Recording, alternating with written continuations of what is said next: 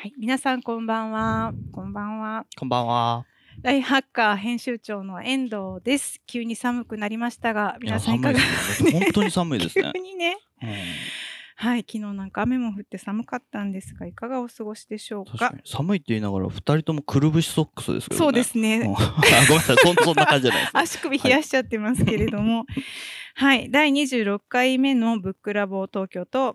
えっと、ブックラボトーク、えー本日は、伊能の掛け算、新規事業のサイエンスの著者、えー井上和孝さんをお迎えしてお届けします。井上さんどうぞよろしくお願いします。こちらこそよろしくお願いいたします。よろしくお願いいいたします。あの、ライハッカーではね、井上さんご登場いただいたりですとか、取材もさせていただいてますし、この前のね、深い集中の本。もそう人気だったし、この話題で、このブックラボトークにもご出演いただいて、二回目。2回目、いや、よかったです。一回目がだから滑ってないということだけ。全然滑ってなくて。そうなんです。という井上さんなんですが、実は集中の専門家ではございませんで、ってはいい。うはい。話ですよね。集中の本がとっても有名で、あのね、集中できる環境を提供する新規事業をなさってたりとかはい。はい。してたんですが、実は、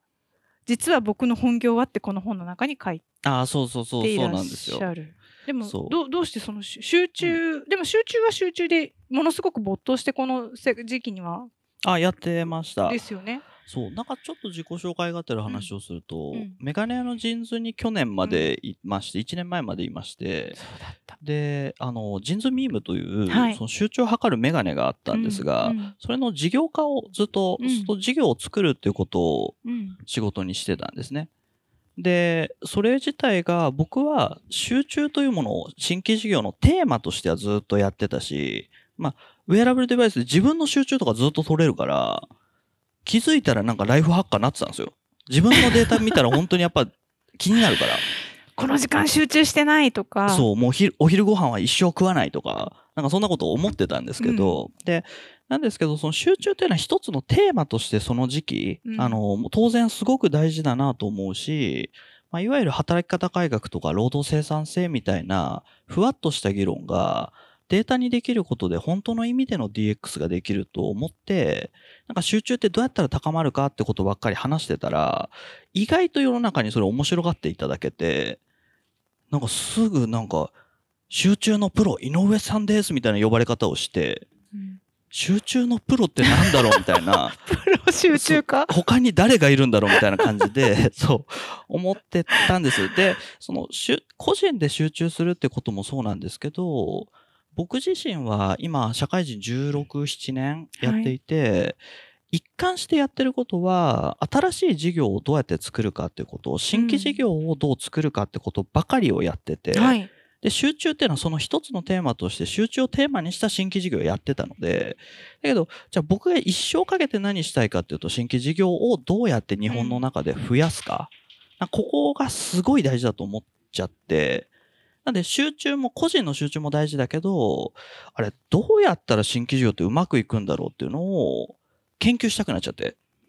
研究そう、ななんかね、僕研究マインドがあるんですよ。なんかちょっと、どうやったらもう一回うまくいくかみたいあな、ー再現性みたいな世界をね、どうしても好きで。うんうんだから、さっきの集中の話で言うと、お昼ご飯食べると2時4時の集中は完全に落ちるから、じゃあやめた方がいいよねとかっていう、まあ、これね、本当なんです。あまあ、まあ、その食べ方はあるんですけど、どうやって聞きたくなっちゃそううそっちの。話するともうそっちだけで1時間しちゃうので。はいはいはい。我慢します。これ読みます。もう一回読み返します。あぜひぜひ。なんかそれで、新規事業って一番なんとなくサイエンスしにくいというか、なんか、そイーロン・マスクみたいな天才だからできましたみたいなふ、雰囲気あるじゃないですう。かあ。りますあります。でもなんかね、その僕も新規事業って事業会社の中で2回、自分が主体者としてやったのは2回しかないんですけど、ええ1回目と2回目で明らかに自分の鼻の聞き方が違ったんですよ。で、鼻の聞き方って言い方が妙で、うんよくわかんないですよ。な、なんでかわかんないけど、絶対ここ危ないなとかわかるようになったんですよ。だから、それって、え、イーロン・マスクは分かってるのは当然だけど、みんな本当は分かってんのに、誰一人社会がなんでしょう、それを体系化して、うん。再現性みたいな議論してこなかったんじゃないかなと思ってきて、うん。で、その今、サンスタリスクっていう会社に所属してるんですが、すごい手前味噌なんですけど、今、サンスタリスクは創業10年ぐらいで、はい、400件もの事業開発を考えるだけじゃなくて作るところ、あの400件。400件やってるんですよ。すすすごいなと思ってて。ですね。で、しかも直近どんどん伸びてるから、直近の2、3年ってもっと、だから2、300件そこにあって、うん事業を作るとこまでお客さんと一緒にご一緒してると、何をやるとうまくいってて、はい、何を考え落とすと失敗するか、うんこの辺のデータが蓄積されていくんですよね。新規事業って絶対100%うまくいくものがないから。なんで、僕ちょっと研究者っぽく、じゃあ400件を紐解くと、どうやったらうまくいく可能性上がるんだろうっていうのが気になって、忍び込んだんですよ、サンサリスクに。嘘だし、うん去年。去年ね。そう。で、1年かかっちゃったんですけど、結構ね、あの、本当に方法を考えていくっていうのをやると、結局ね、あの、答えに近いのがこの異能の掛け算っていう、あの、タイトルの通りなんですけど、やっぱ自が自分と違う脳みその人とどうやって活かし合うかっていう集中の真逆っぽいこともこっちも大事なんだなってことに気づいて、あで今日ちょっとね、遠藤さんと久しぶりに喋るなと思って、その今、あの、半蔵門線乗ってた時に、集中のテーマで1年ちょい前にここでお話をさせていただいて、で、今日、異能の掛け算の話をするっていうのが、僕、このタイトル決まったのって書き終わった時なんですよね。ーうーんなんだけど、意外と僕の中で個人の集中を考えてきた人間として、あ、でも個人が集中するっていうことも大事だけど、違う能力の人、違う脳みその人と、あの、どうコミュニケーションをするかとか、どういうチームビルドするとうまくいくかみたいなことに、なんか、それって両方大事じゃないですか。うん。なんかこれがね、集中だけを語ってると片手落ちなんだなと思って、うん書き始めたんだなっていうことに、うん。ちょっと今日ね、行きの電車でマジで気づいて、うん。あ、ちょっとそれ、それをごめんなさい。オチみたいな話なんで、うん。最初に言っちゃいけないんですけど、うん。だからそ、それを思って、うん。今日参りましたって、これちょっと質問忘れちゃいました。質問に答えてなさそうですけど。やいえいえ。いえいえいえ。いやだから、コインの表と裏みたいはいに、はい、一人の人の中の深い深い集中と、はい。他の人のコラボレーション両面大事だったっていうのをそうそうそうそうそうそうそうそう。まあ、このこの2冊のっていうかこの本を通じて深い集中と異能の掛け算。セットでお読みくださいっていう気持ちになっちゃいますけどうん。多分あの何かものを作るときに両方ともとても重要っていうことですよね。そうですね、そうですね。なるほどなるほど。そう。で、うん。ずっとしあの新規事業にはだからジーンズにお入りになる前もコンサルタントとして関わっていらっしゃって、一応これでじゃあちょっと見せましょうか。はい。こうなんかこう、こいつ何者だってなっちゃうとあれなのうんなあれで、なんでちょっとスライド。はいおあ、願いしますち。ょっとざっくり言うと、あ、まあ、こっちの方がいいですね。あの、一番最初、新卒で5年間戦略系のコンサルティングファームにいて、まあ、考えるばっかしてましたと、うんこれも集中の時も話しましたけど、もう今と違うんで、あの死ぬほど働いていい時代だったんで、そうですね。1週間で延べで10時間しか寝ないみたいなことを平気でやってた時代で、で、まあそう、考えまくってましたとそういう時代で。したね。で、その、コンサルとして外から、こういう事業を作ったら面白いんじゃないかっていう起案をする、考えるとこだけをして、作ること自体は、その事業会社にお任せをするっていうか、まあもちろんその主体者なんで、なんかそれだけだとちょっとなんか寂しいなと思って、なんか自分が一番考えた自信があるわけですよ。もう寝る間もマジで惜しんじゃったから。だけど、俺より絶対こいつ考えてないなと思う人に事業をなんか作るって言って、私、本当にうまくいくのかなみたいな気持ちがあって、やっぱり考えることと作ることっていうのは、割とこう切り分けていいのかみたいなことをちょっと感じながら、まず事業会社行ってみようと思って、うん。20代の後半、自分でやりたい。そうです。もう自分でやっぱやってみないと、なんかこう迫力も出ないなと思って、なんか小賢しいだけになっちゃうなと思って、で、 JINS でメガネ屋に行って、 JINS MEME って先ほども申し上げた集中を測るようなもの、と、集中を測った頃からからこそわかる、世界で一番集中できるワークスペースっていう、まあ、 Think Lab っていうワークスペース事業を立ち上げて、うん。でこの時はどっちかというと事業会社なんでもう作ることばっかりやってて、はい。で、その後、今、 Sun Asterisk っていうこの本を書く、そのソースにもなった、新規事業をどう、その考える人と作る人がそばにいて、どうやって異能たちが掛け算すると、事業がうまくなるかっていう、これを1年間研究してきたみたいな人間ですね。そう、そんなことをやってきたはいものでございます。でこの1年の中で得られた知見がこの一冊に詰まっているそうですね。というこもうとですね。全部詰めましたね。いやこれあのですね新規事業に関わる方には私はみんな読んでいただきたいというかぜひぜひ。惜しげもなくいや、本当買いたくないって言ったら俺送りつけたいですもん。本当に読んでほしいと思います。うんそうなんですよね。あの、うん私自身も、まあ、新規事業というようなものが、例えば、私はハッカーを運営しているメディア人っていう会社でもはい。いくつかあったりですとか、うんまあ、こう考えていく中で、なるほど、そういうことかと、目から鱗が落ちるような、いや、このドッグイヤーの数がもう本当に。ドッグイヤーの数が、嬉しいですねそうなんですよ。もう赤線も引いてますからね。ありがとうございます。そうなんです。で、なぜでも、ちょっと一つ伺っておきたいのは、はい。えっ、と、新規事業はなぜこんなに注目されている？どうしてこんなに大事だとお考えなんですか、すごく素朴だけど。えっと、これがね、一番多分、理由がないから僕の中でコアだなと思うんですけど、うん。まあ、ジンズミームとかやっていて、下手したら5年ぐらい基礎研究とか、プロダクトの開発に時間がかかって、で、5年頑張って頑張って立ち上げたものを、あの、お客さんが、あの、新しいデバイスだから、なんか、ちょっとギークな人とか、死ぬほど嬉しそうにかけてくれるんですよ。うんなんかその瞬間って、やっぱりもちろんその既存事業がつまらないとか全然思わないんですけど、新しい価値を自分で起案して、まあ自分で起案したっていうか本当のアイデアは最初もらったんですけど、なんかこういう方向性で価値を作ってお客さんに届けたら、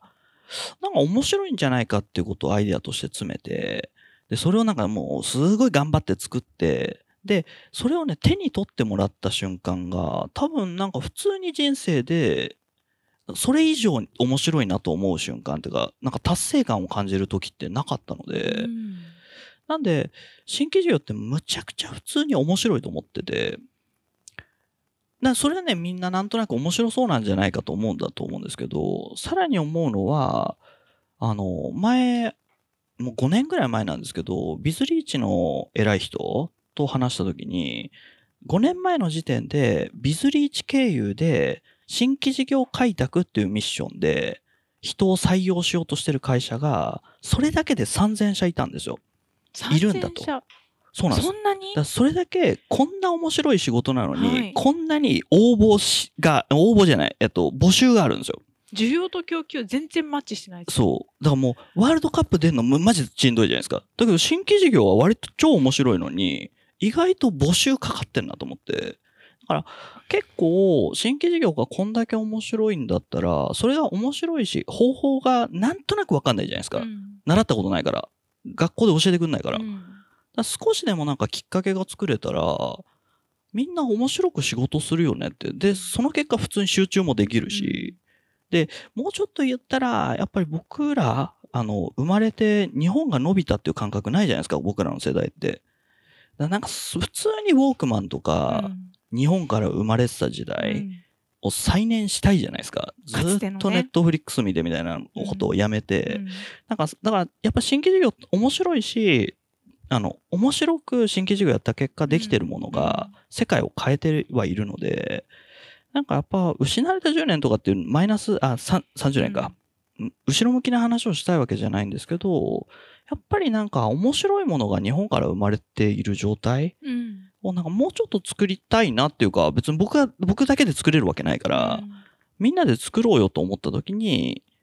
そのきっかけを作んなきゃなって思ったんですよね。そういう発想になってくれる人とかそういう人たちに考え方を手渡したいそう、そうです、そうです、そうです。習ってないし教科書もないから、全くないですよねう。んで、しかも、あさっきの話ですけど、やっぱね、あの、あ、まあいいか。あの、僕もその集中の話とかだけじゃなく、ジンズミームって割と目立ったので、面白いデバイスだったんで、うんいろんなとこでどうやったら新規事業できるんですかみたいな講演とかしてたんですあよ。だけどね、もう絶対僕もそうだしみんなそうだったけど、新規事業成功した人、成功したっぽい人は、なんかね、自分だからできた感出したいし、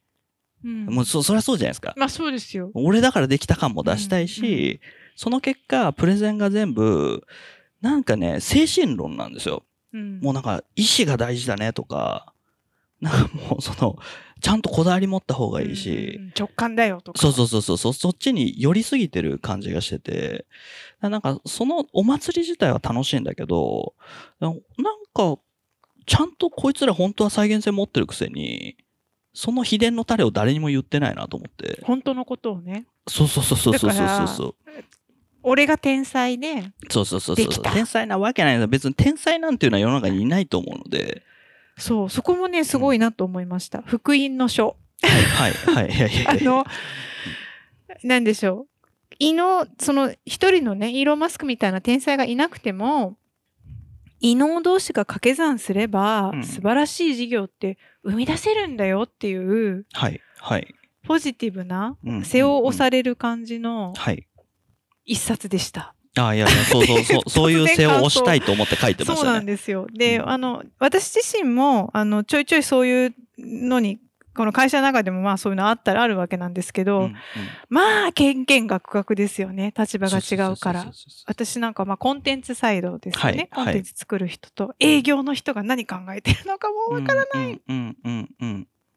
絶対そうなりますよね。なじり合い。はい。それで、あの、この本で言うと BTC ってよく言ってるんですけど、うんビジネスとテックとクリエイティブ。うん、で、ビジネスの人っていうのは、例えば、遠藤さん多分クリエイティブの人で、そうですね。コンテンツを作って、うんそれがお客さんの価値だけにちゃんと向き合いたい人。そうそう。ど読者が読者がっていつも言そうってるんですで、クリエイティブの人はそうなりますと、読者の顔ばっかりが浮かんで、そこに憑依しう。て、そう。一番いい価値ってなんだろう、体験価値はなんだろうに振り切ってて、うん。で、これはこれで絶対に必要な機能で、うん。でもビジネスの営業の人は、当然その売上 KPI とかを追ってるから、じゃあ、この遠藤さんが作ってくれた価値をどうマキシマイズして世の中に届けるかっていう責任を背負っちゃうから、別に両方は掛け算なのに、いやいや、今のみ目の前の KPI 見ちゃうと、いや、もうちょっとこういうコンテンツの方が直近売り上げ立つだろうみたいな。だから別に両、両者とも事業を最大化したいし、いい価値を届けたい人なのに、価値を作る人と価値を届けようと思って、そのハウを考えてる人は、その、その視座、その視点だけだと、ちょっとカニバったりするんですよ。カニバルっていうか、相反する時があって。相反する時が多々あります。多々ありますよね。はい。そう。だからそれが、この本で語りたかったのは、両方がちゃんと正しいことを言っているのに、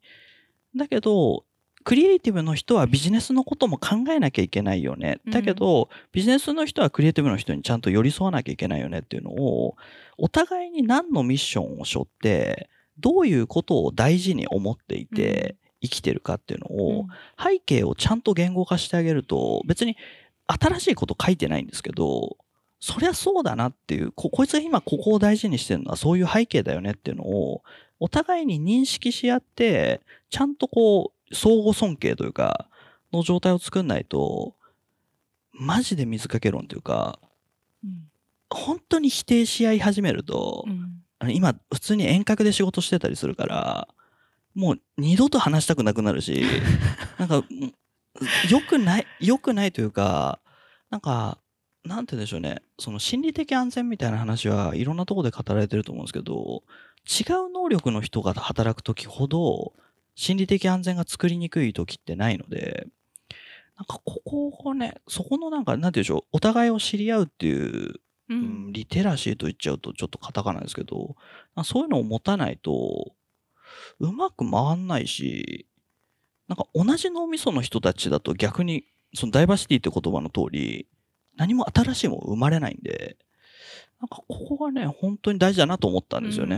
うん。うん。だからこそ異能の掛け算ですよね。うん。あの私今日質問を用意していてこれ、はこの本の前半にフォーカスをしていて、はい。なぜかというとそのチームビルディングとか、新しいものを生み出す時の、まあ、チームの考え方が割と前半ではい。扱われていて、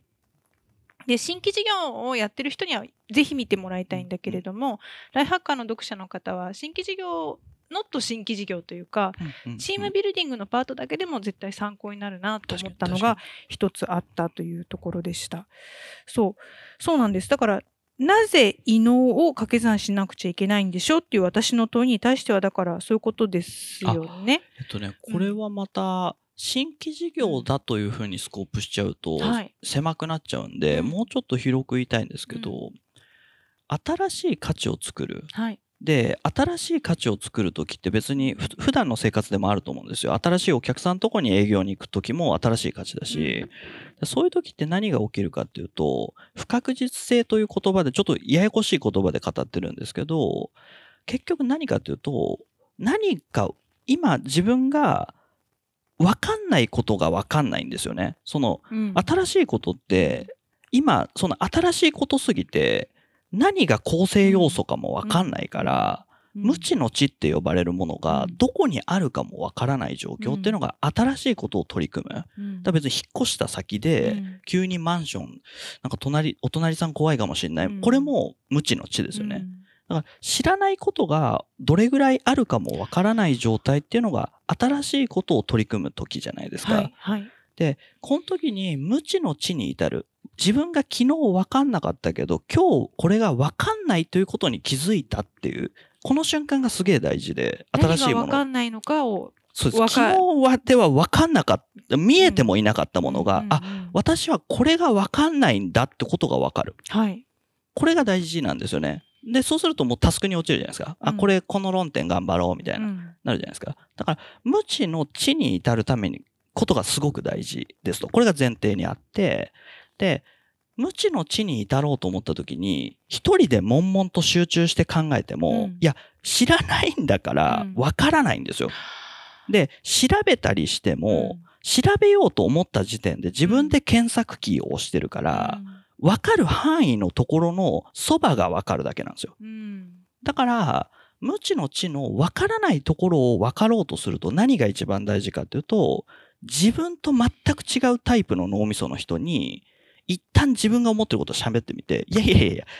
井上くん何言ってんのみたいな。そう、ちちテ、テクノロジーの観点で言ったら、ここを見なきゃダメでしょみたいな。だから、自分を無知の知に至らせるためには、自分と違うやつと喋んないといけなくて、だから異能と掛け算する必要があるんですよね。なるほど、なるほど。だから昨日と同じことをやるだけだったら異能と話す必要なんてない一切ないんですよ。だけど僕らは絶対に昨日と違う仕事をしないとうん人間の仕事に価値がどんどんなくなってくるから、昨日喋ったことない、昨日まで喋ったことない人と喋んないと無知の知に至らずに新しい価値作れないんだから、だから異能と話さなきゃいけない。だけど異能は何考えてるかわかんないから、ちょっと怖い。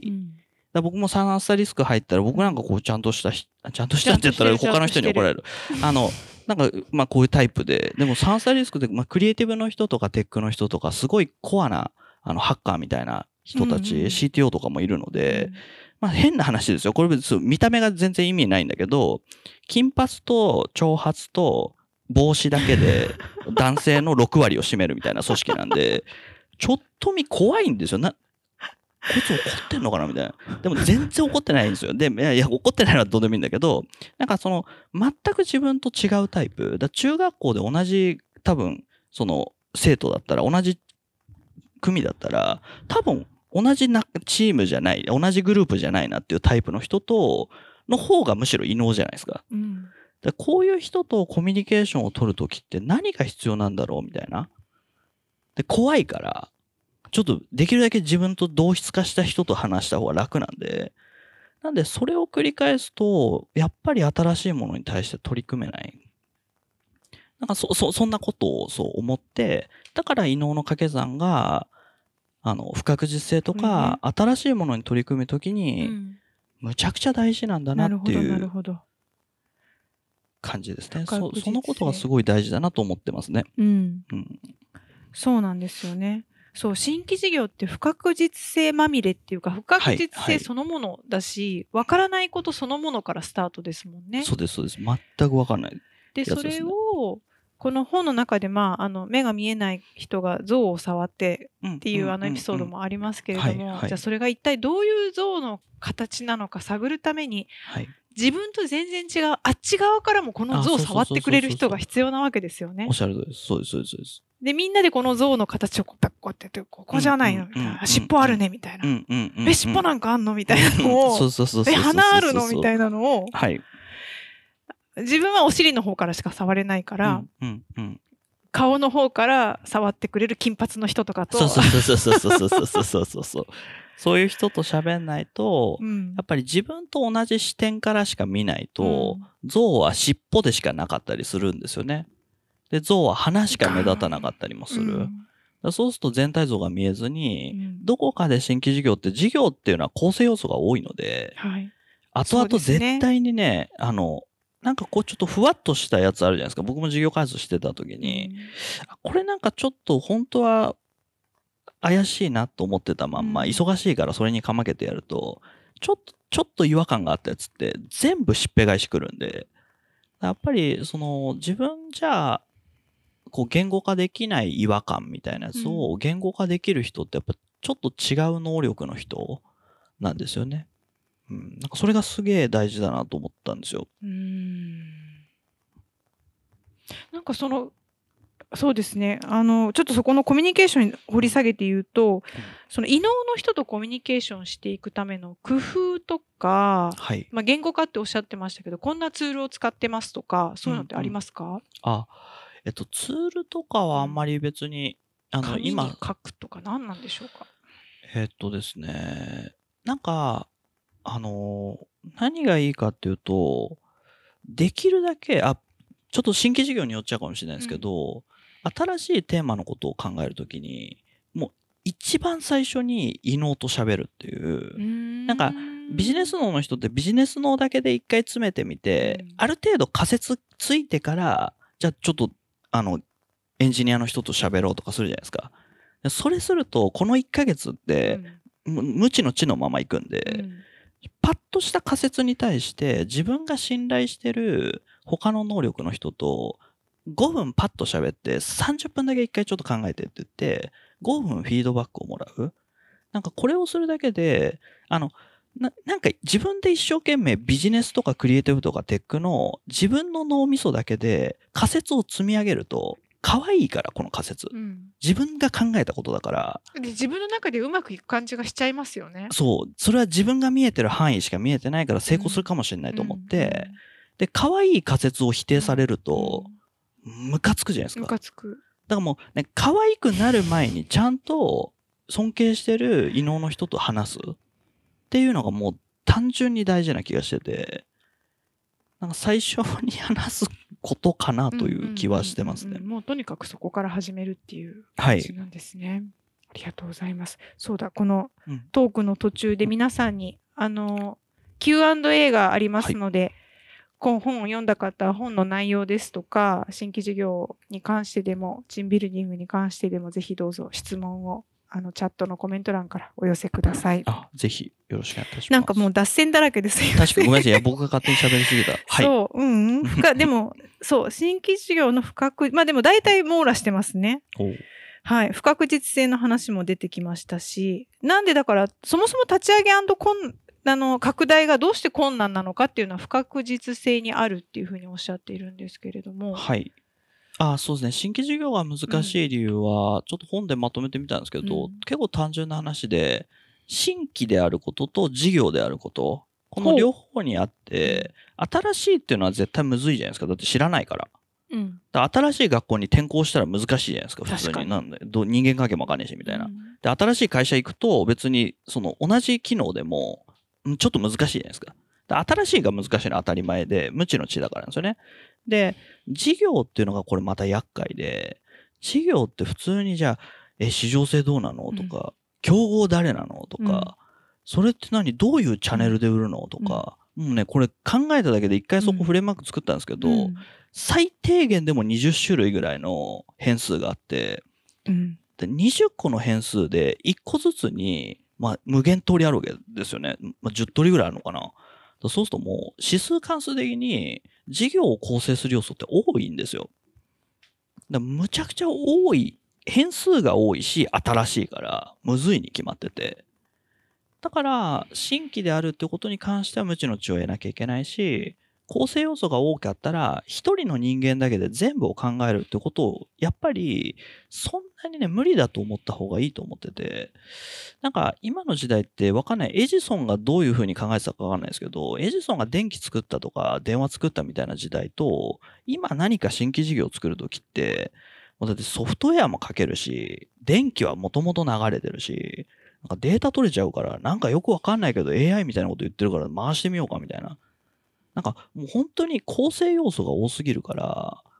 一つの点、一つのことを極めても、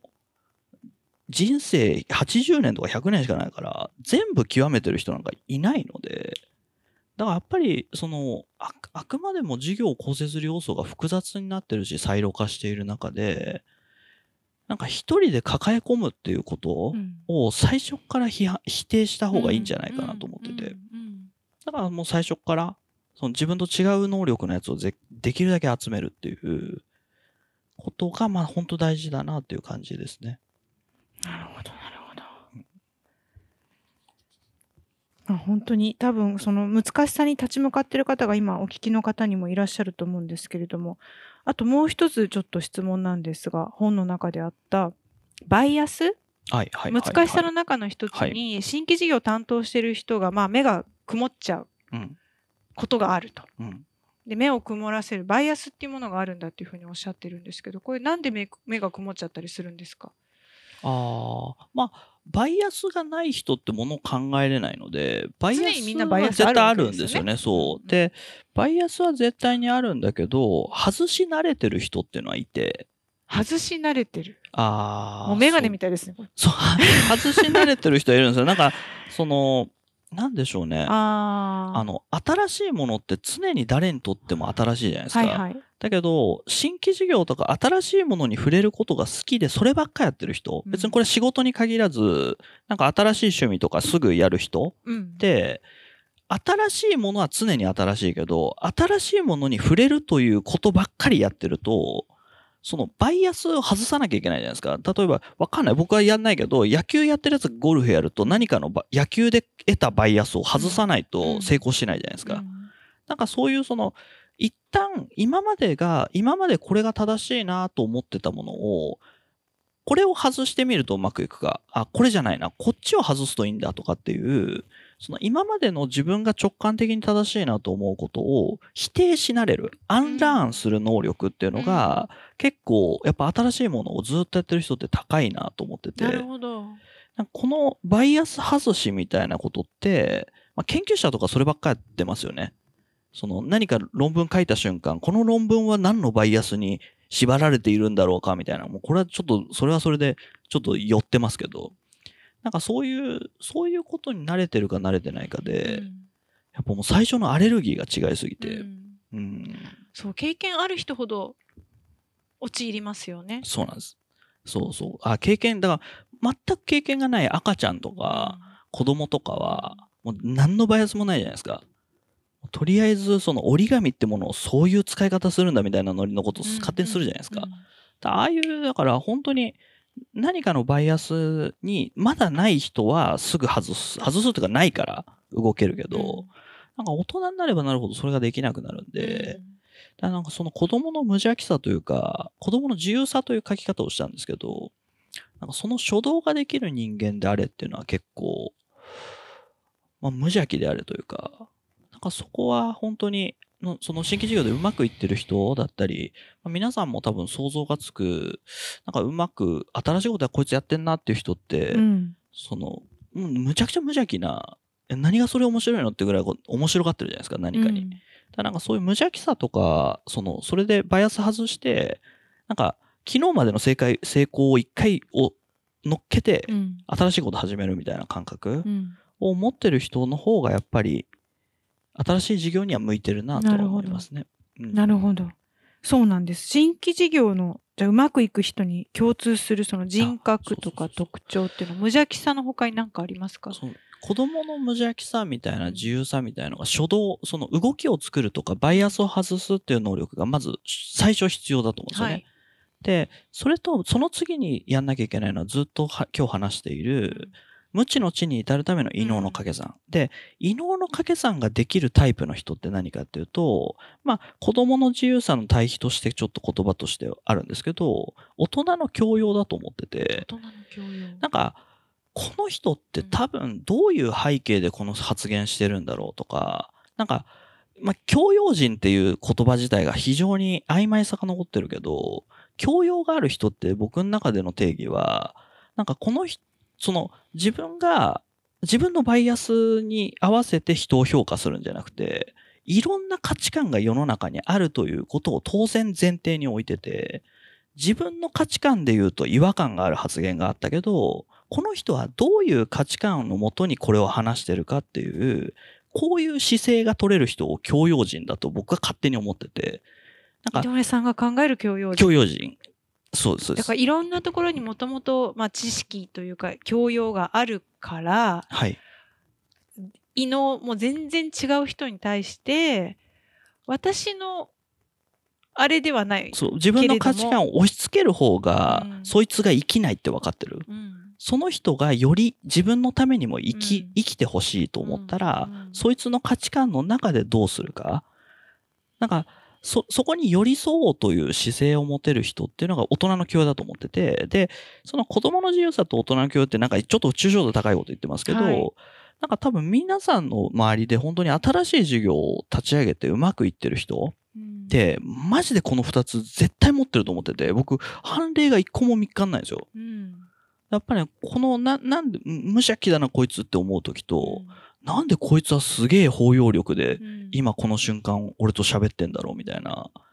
なこの、で、あの、もちろん大人の教養っぽくない瞬間もありますよ、こういう人は。もうね、急に独善的にもう誰の話も聞かないみたいなことも起きるんだけど、だけどやっぱりフェーズフェーズで、その不確実性が高いときは人の意見をちゃんと、あの、違う価値観のやつの情報を得よう得ようとする人、大人の教養がある人が、やっぱこのね、この難しい二つを同時に持ってる人だなっていう気がしております。気がしておりますけど、もう間違いなくね、間違いなく定義が曖昧な話なんで、その、全、全数そうだなんて話はできないんですけど、でもほもうね、誰が見てもこいつは大人の教養あるよねっていう人とか、子供の無邪気さあるよねっていうのはね、両方チェックつきますよ。すげえやつは。うん、すげえやつは子供の無邪気さと大人の教養がはい。共存している共存している。いやなんかそれは新規事業をやる人に関わらずそうですね、そうですね。すっ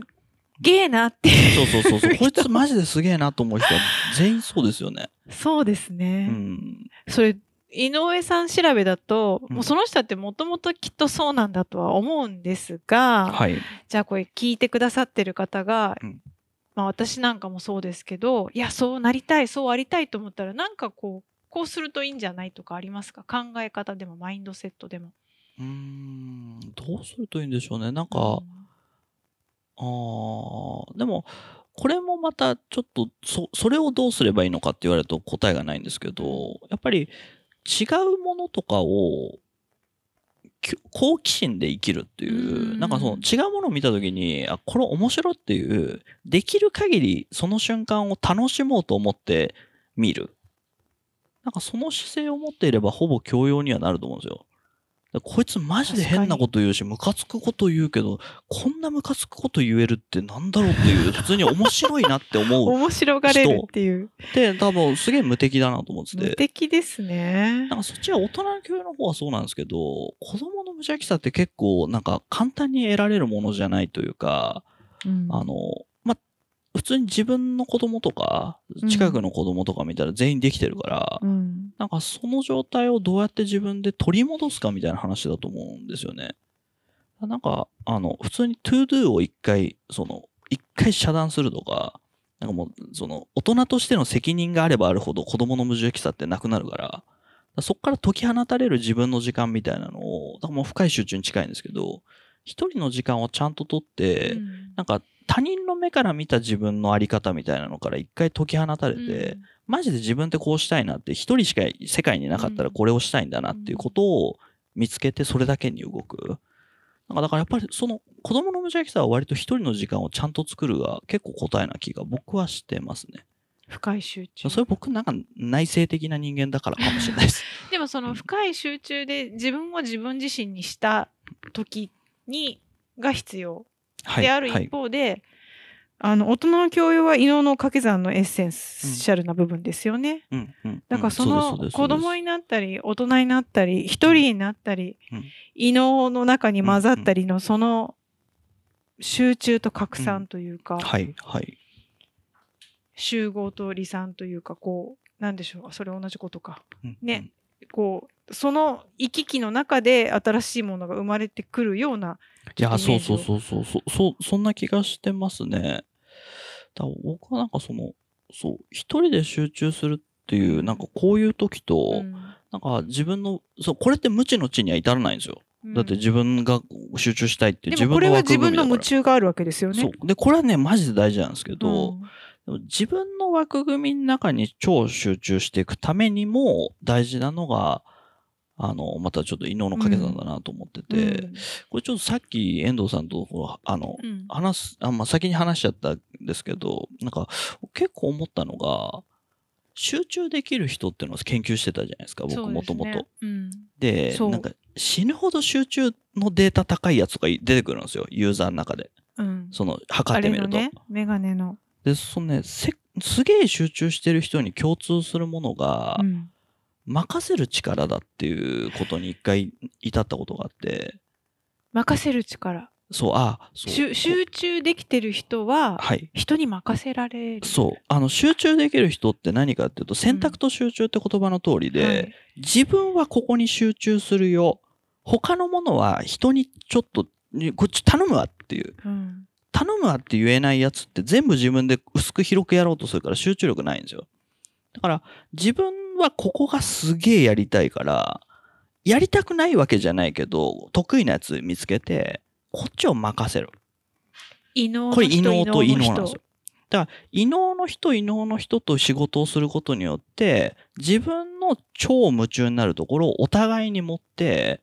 で、お互いに深い集中に至る状況を作るっていう、ここのチームのあり方うんが、なんかもう夢中で楽しいし、全員夢中なんですよね。そうそうそうそうそうそうで。全員お互い異能なんですよね。異能だし、もうもうそこは俺に任せるみたいなのが結構はっきりしてる。うん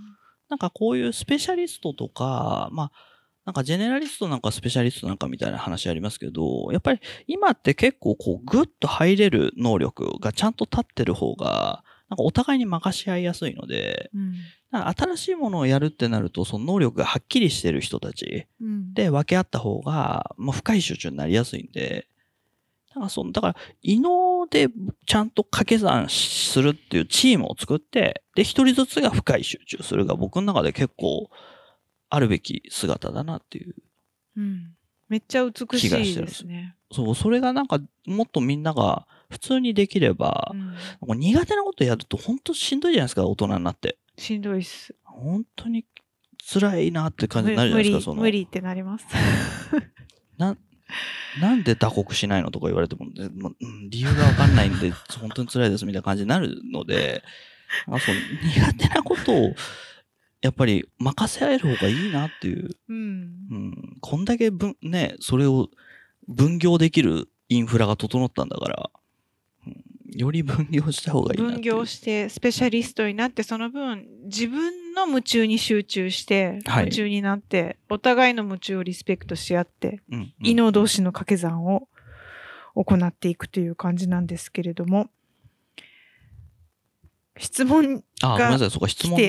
るんですね、うんでもどうしよういろいろほん本当はもっといろいろ聞きたいというか続きも聞きたいんですけれども、うんちょっと後半はバリューデザインシンタックスの話とかちょっと本をぜひね、うん一度読んでいただけるといいかなと思っております。はい、ちょっとじゃあ質問に行きます。はい。これでね、質問をやっていかないとね、答えられなくなっちゃうんで、うん時間がない。はい。アイデア発想力や創造性を高める方法などありましたら、ぜひ教えていただきたいです。また、今持っているアイデアが実現可能かどうかは、どんなことを軸に考えるべきでしょうか？うん。うん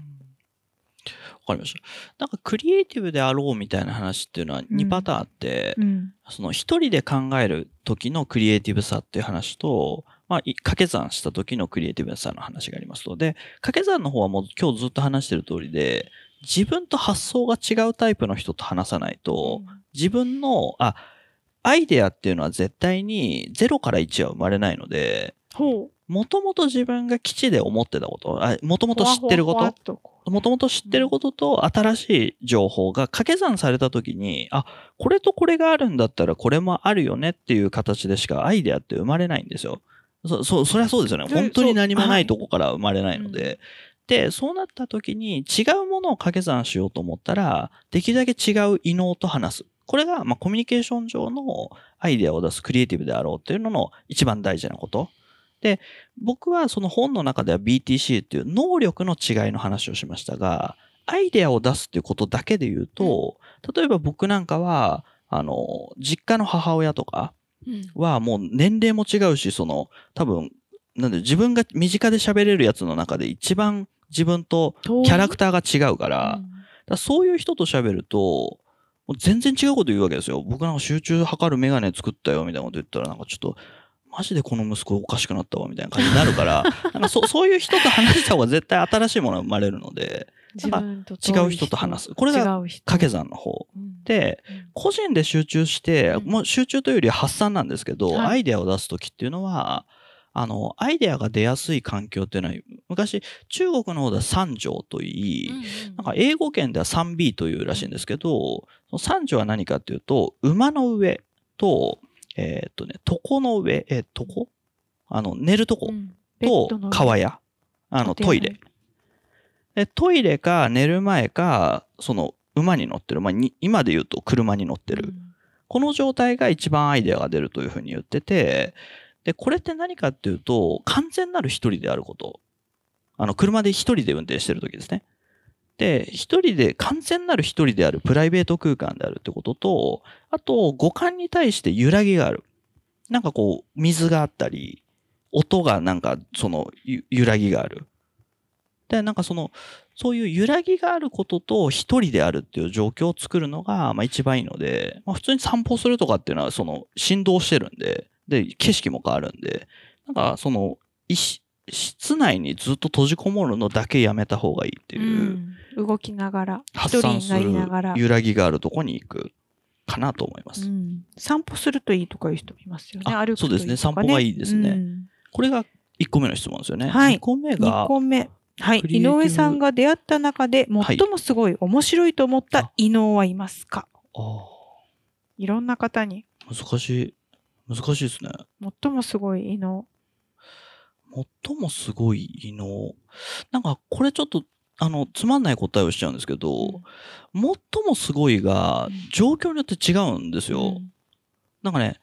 やっぱり、すげえ天才的で、石川良樹みたいうんなすげえ人って、まあ本当に異能だし、いつ見たって面白いこと言ってるけそうどで、すねだけど、じゃあ、テーマごとに、すべてのテーマで石川さんが最高かって言ったらそうじゃなくて、やっぱり、自分が向き合ってるテーマで、あ、この時はエンジニアの中でもこの人引っ張ってくるといいよねとかっていう、割とね、状況によって違うんですよ。だから、一人のすげえ人っていうのは、あんまり、あの、そこに固執しちゃうとそれがまたバイアスになるんで、うんなんかね、すげえなって思うけど、まあ、他にもいるなって思ってるのがうんうんうん僕ですね。うんその人だけじゃないし、うん、うん、うん。このケースではその人だしはい、はい。ちょっと学校の先生みたいなこと言っちゃうとみんな異能なわけですよねいや、本当そうそうそうそうそうそうそう。そう。みんなスペシャルすいません世界に一つだけの花みたいにな、本当にそれはそうなんですよ。でも本当にそうだと思う。ちょっとすいませんあのご質問の方私がつまんないこと言っちゃはいい、ましたいえいえ。はい、次いきます。発想の壁、行動の壁、成功の壁について、行動の壁を打破する方法や例、テクニックみたいなアドバイスをいただきたいです。読んであくださって。る。りがとうございます。えうん。っと、多分そういうことだと思うんですけど、僕もよくそれ問題だなと思ってて、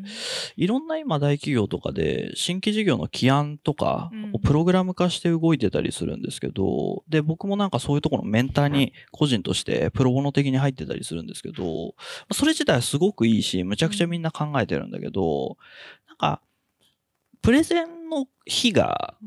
ゴールっぽいっていう、うんなんかその今日いいプレゼンだったなみたいな、うんいや、いいプレゼンだったなと思ったらもう今日からもうそのプレゼンしてんじゃなくて、うん授業やろうよみたいな。うんそのやっぱり考えることと作ることの、うん作るっていうことに対すうるんコミットメントが低いというか、で、それをどうしたらいいかって当たり前で、作りたくてしょうがないやつをチームに入れるんですよ。で、僕なんかもビジネスの人だから考えたくてしょうがないんですよ。でも考えてれば本当は幸せ。で、なんかその、俺これマジでいけるな、これ普通に個人でやっても10億儲かるな、みたいなことが、例えば思いついたとして、でこうやったらビジネスモデルこうしたらうまくいくな。で正直ね、本当はそれでお、あの、満足してるんですよ。考えるってこと考えるこが好きだから。とが好きだからもうそれでご飯何杯でもいける俺もだから考えるだけでで正直ね、これマジいけない？みたいな話してたら楽しいんですけど、そういうやつってね行動しないから、で、うん僕もそうなんです。だから、僕は作りたくてしょうがないやつをそばに置くんですよ。で形にしたくてしょうがないみたそ。いうなお前何言ってんの？みたいな。その、もう、もう分かったから、みたいな。もう手動かそう、みたいな。で、こういう人がやっぱそばにいないと、もう考えてたら幸せだから。うんらそういうのはね、本当に作るやつをうん仲間に早く入れる。これだけだと思います。なるほど。そこもまた異能の掛け算ですね。今日本当にね、大喜利みたいに大体答えが異能の掛け算に落ちていくこのね、っていうねタイトルは正しかった気素晴ら。しいタイトルですね。はい。えー大人の教養、大変興味深いワードだと思いました。大人の教養を身につけるには、どのような環境要素が求められるとお考えでしょうか？はい。そうですね。それ何なんだろうな。なんか、あの、うーん、わかんないけど、これちょっと批判的な言い方になっちゃったらあれなんですけど、日本人の方が不得意だってよく言うと思うんですよ。ダイバーシティみたいな話。あ大人の教養っていうのは違うタイプ、異能の人とのコミュニケーションがうまいとか、だとしたら、なんかその、やっぱり単一民族で同じ言語である程度コンテキストで理解し合えるっていう前提に立ってコミュニケーションをしてて、島国でみたいな。なんかこう、こういう状況だとやっぱり、その、分かってくれるよね、察してくれるよねっていう前提に立っちゃってると思うんで、なんか、日本人の方が特に、その、おといわゆる大人の教養とか、異能の掛け算苦手だと思った方がいいと思ってて、最初から苦手っていう認識でそうそうです。だいって。あの、中学校とかにそんなにいなかったじゃないですか。だって、その外国の方とか、うんなんかそそういう意味では違うやっぱり、人ね。とにかく違う人ね。そうそうそうそうそう。だからそれがやっぱり、で、しかも最近って、なんていうの、隣のおじさんとかがおせっかいもしてこないし、うん。だから割と無菌状態で育てちゃうから、や確かに。っぱりなんか、普通に旅行に行くとか、うん。自分と全く違う価値観の人の中にまみれるみたいなことを、まあ別に大人になっても遅くはないので、やっぱり一個の会社に20年とかいちゃうと、似た人がやっぱ集まってるわけなので、社外の人とコミュニケーション取るとか、できるだけ違う人うん、うんと話す機会を無理やりでも作るっていうことに尽きるんじゃないかなとは思います。異能と出会ってみる。そうです、そうです。なんかそれはなんか子供の PTA でもいいし、なんかマンションの理事会とかだったらなんか、んなんでこいつこんなに本気なんだろうみたいな人とかもいるじゃないですか。だかうんらそういうのも別に、あの、大人の教養になるとは思うので、その回数を増やすことに限るかなとはそうで思いますけどね。すね。そうですね。まあ、だからその目に映るそのいろんな機会を、うんそこでカッとなって、なんでこの人こんなではなくて、はい。なぜみたいな。大人の教養でそれをうん迎え入れて考えて、面白がってみることで、うん、うん、うん、うん。大人の教養が身につくっていうはい。ことな気かもしれがしますけどね。ね。はい。子供の無邪気さと大人の教養を伸ばすために、うん井上さんが日常的に実践していることなどもしあれば教えてください。うーん。僕がやってることは、まあ今そのサンスタリスクって会社にまだ1年だからっていうのもあるんですけど、うん。あの、先週と違うやつとプロジェクトやるとかっていうことが結構しやすいんですよ。あもうそもそもそもだから変へ変なぐらいそのダイバーシティの塊みたいなそのちいろんな人がいるから、だからそういう人とできるだけあの前回一緒にやってうまくいったエンジニアとやるんじゃなくて、そこをできる限りいろんなパターンの人と仕事をするっていうのが、なんか自分の引き出しを普通に増やすし、うん楽しいんで、新しいやつとやると。最初ハレーション起きるけど、なんかそれを増やせる環境に身を置いてるっていうのが多分僕のやり方で、うんなんかそれは特殊な空間だから、うちみたいな組織はそんなに多くないと思うので、それ以外の方がちょっとあるかわかんないですけど、できる限り僕はだから、同じ人と仕事を繰り返さないってことを意識してますかね、今は。違う人と仕事するはい。新しいプロジェクト違うメンバーでやっていくっていうイメージです。まあでも、はい。サンアスタリスクはちょっとすごい組織ですよね。うん、なんかそれを本当に楽しんでる人しかいないので、うんまあギルドみたいな組織なのでそうなんですよ。だからそのカルチャーをどうやって作ってるのかとかが私は気になりますね。いや、そうだ。それってね、小林大変に話聞くと面白いですよ。そうなんです。うちょっと。ね、もうインタビューのアポを入れちゃった。ぜひぜひ。この打ち合わせをしながら、私はサンアスタリスクに取材に行くので、あの、後日またライフハッカーの記事どうぞご覧ください。何の予告かわかりません。はい、えっ、と、もう一つ来てますね。自分がどのような方面で異能であるか客観的に確かめる方法はありますか？ああ、えっとですね。それは結構あって、まあ、うん。この本の後半にあるんですけど、そのバリューデザインシンタクはい。スという、何か新しいことを発想した事業で考えたときに、自分がどこからものを考えるタイプなのか。は結構考えた方がよくて。こ、れ映るかな？こういう、これね、バリューデザインシンタックス。もうね、本当にね、惜しげもなくね、こんなに知識というか、こんなに整理して書いてくれていいんだろうかっていう、この通りにやってみみなはれな。すべてオープンソース化したいタイプなので、うん。うちの会社は。でなんかその、例えばですね、まあ、事業の話になっちゃうんですけど、僕なんかはどっちかというとビジネスの人、ビジネスデザイナーみたいなことが多分職種なので、そうすると、すぐね、あの、これって事業規模どれぐらいになるかなとか、あれどういうビジネスモデルだったらうまくいくかなとかが本当に興味があるんですよ。なんか普通に、それを考えてないとちょっと気持ち悪いっていう。でだけど、クリエイティブの人、多分ね、遠藤さんとかもそうだと思うんですけど、クリエイティブの人は、マジで N1 顧客って言うんですけど、これ誰が一番喜ぶかなとか、その顔とかを本当に想像しながら生きてて、だそれやっぱり一人をちゃんと見ていく人、うまあ木を見て森を見ずなんですよね、この人は悪く言えば。うん、で、僕はどっちかというと全体を見たいから、机上の空論型なんですよ。で本当に机上の空論なの。でも、机上の空論だってもちろん大事だし、木をも見て森を見ない人も木をちゃんと見てくれてるから、これがマクロとミクロで、やっぱミクロが気になる人っていうのはクリエイティブ脳だと思った方がよくて、で、マクロが気になる人ってビジネスのことを考えたくてしょうがない人で、で、それをどうやって技術的に実装したいかって作ることに関してマジでこだわりがある。なんかその抽象論やめてみたいな。もう早くやろうよみたいな。うんうんここの人がエンジニアというかうん、あのテックの人だと思うんですよね。だこれはなんか多分そのバリデザインシンタクス見てもらってもそうだし、自分がどこに一番こう気になるのかっていうことを。やらずにいられないとか。そうそうそうそうそうそうそ。そのこと語らずになんでいられるんだろうみたいなのって、やっぱ脳みその違いなんですよね。だ僕なんかも本当に、あ、これ市場規模これぐらいあって、だって日本にこれ少なくとも500万人いるじゃないですかみたいな話していると、多分遠藤さんとかは、いや、それうんえ、そ、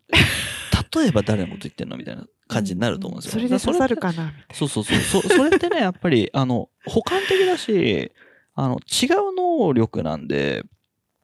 でね、これ、ややこしいのが BTC を、両方持ってる人とかも出てくるんですよね。で、事業によっては B が気になるうん。し、C が気になるみたいな人もいるので、この辺がね、ちょっとややこしいレーダーチャートなんですけど、まあそこはだから自分の中でどこのバランスにいるのかは知った方がいい気がしますね。確。かに。一回この BTC のチャート見、ここにも表紙にもありますけどね、自分がどこが一番気になるのかなとか、ご自身の業務の中で何をやっていて、どういう領域が気になるのかなっていう、うん。ビズ人材、テック人材、クリエイティブ人材ってなってるんですけど、うん。どれかな？はい。中間かな？両方やってるなとかね、うんうんうんうん整理できるかもしれないですね。で、今週ムカついたあいつはどの主張をしてたかなとか、っていう、その自分のチームってどういう構成にあるかとかも、うん。結構、あの、職能というよりは脳みその癖みたいに考えた方がよくて、それをちょっと見ても,、考え方のねもらえると、あの、なんでチームがうまくいってないかとかも、うん。あの、解決策がそこに見えると思うので、ありがとうございます。